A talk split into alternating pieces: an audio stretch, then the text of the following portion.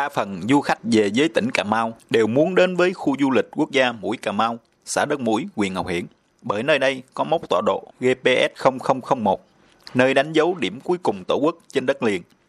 Nhưng trong khu du lịch Mũi Cà Mau không chỉ có vậy, mà còn rất nhiều sản phẩm du lịch phục vụ du khách. Đầu tiên phải nói đến hệ sinh thái rừng ngập mặn bạc ngàn, nhưng cư dân nơi đây còn thưa thớt, mang lại cho nơi đây sự bình yên, không khí thoáng đẳng. Du khách Nguyễn Mạnh Hùng chia sẻ. Đây là lần đầu tiên em vào Cà Mau, em từ Hà Nội. Nói chung là vào nhìn thì thấy người dân thân thiện, trong lành hơn ở ngoài kia rất nhiều. Nó mang phong cách sinh thái, hệ sinh thái rất nhiều. À, cảm nhận của em em rất là thích, tại nó mang cái sự yên bình với lại uh, cũng thoáng mát. Cảm nhận của em học hỏi được nhiều cái và cũng khá là thích thú. Trong khu du lịch quốc gia Mũi Cà Mau còn có rất nhiều công trình biểu tượng ý nghĩa như cột mốc đường Hồ Chí Minh, điểm cuối Cà Mau, biểu tượng con tàu, cột cờ Hà Nội, đền thờ Lạc Long Quân và tượng mẹ. Cơ quan chức năng Cà Mau gần đây còn xây dựng những biểu tượng đặc sản của địa phương như tượng con cua, tôm sú, cá thỏi lòi để du khách tham quan, chụp ảnh lưu niệm. Sản phẩm du lịch cuốn hút du khách nhất trong khu du lịch Mũi Cà Mau phải là tour đi xuyên rừng.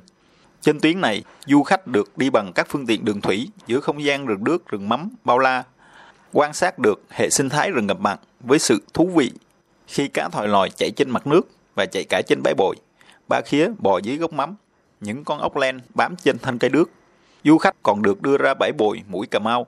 Nơi đây có điểm dừng chân được xây dựng giữa bãi bồi chạy dài xa tít, là nơi để quan sát cảnh quan tuyệt vời và cũng là một điểm check-in rất cuốn hút. Ông Nguyễn Minh Hải, Phó trưởng ban quản lý khu du lịch quốc gia mũi Cà Mau, huyện Ngọc Hiển cho biết. À, thời gian qua cùng với cái việc mà được đầu tư xây dựng cái à, tuyến đường Hồ Chí Minh đất mũi á, thì à, tại khu du lịch mũi Cà Mau cũng được đầu tư xây dựng thêm à, những cái công trình kiến trúc à, rất là đặc sắc mà nó mang những cái ý nghĩa lớn cả về chính trị và kiến trúc mỹ thuật À, chúng tôi cũng có xây dựng cái sản phẩm du lịch đặc sắc, cái tour tham quan du lịch xuyên rừng vườn quốc gia mũi Cà Mau. Tất cả những cái công trình, những cái sản phẩm khi mà đưa vào phục vụ đáp ứng được cái cái cái nhu cầu mà ngày càng cao của khách tham quan. Sau khi đi xuyên rừng nước vườn quốc gia mũi Cà Mau, trở về, du khách sẽ đi ngang qua làng văn hóa du lịch đất mũi. Nơi đây tập trung các hộ dân làm du lịch sinh thái cộng đồng. Du khách có thể thưởng thức tất cả các đặc sản của vùng đất mũi.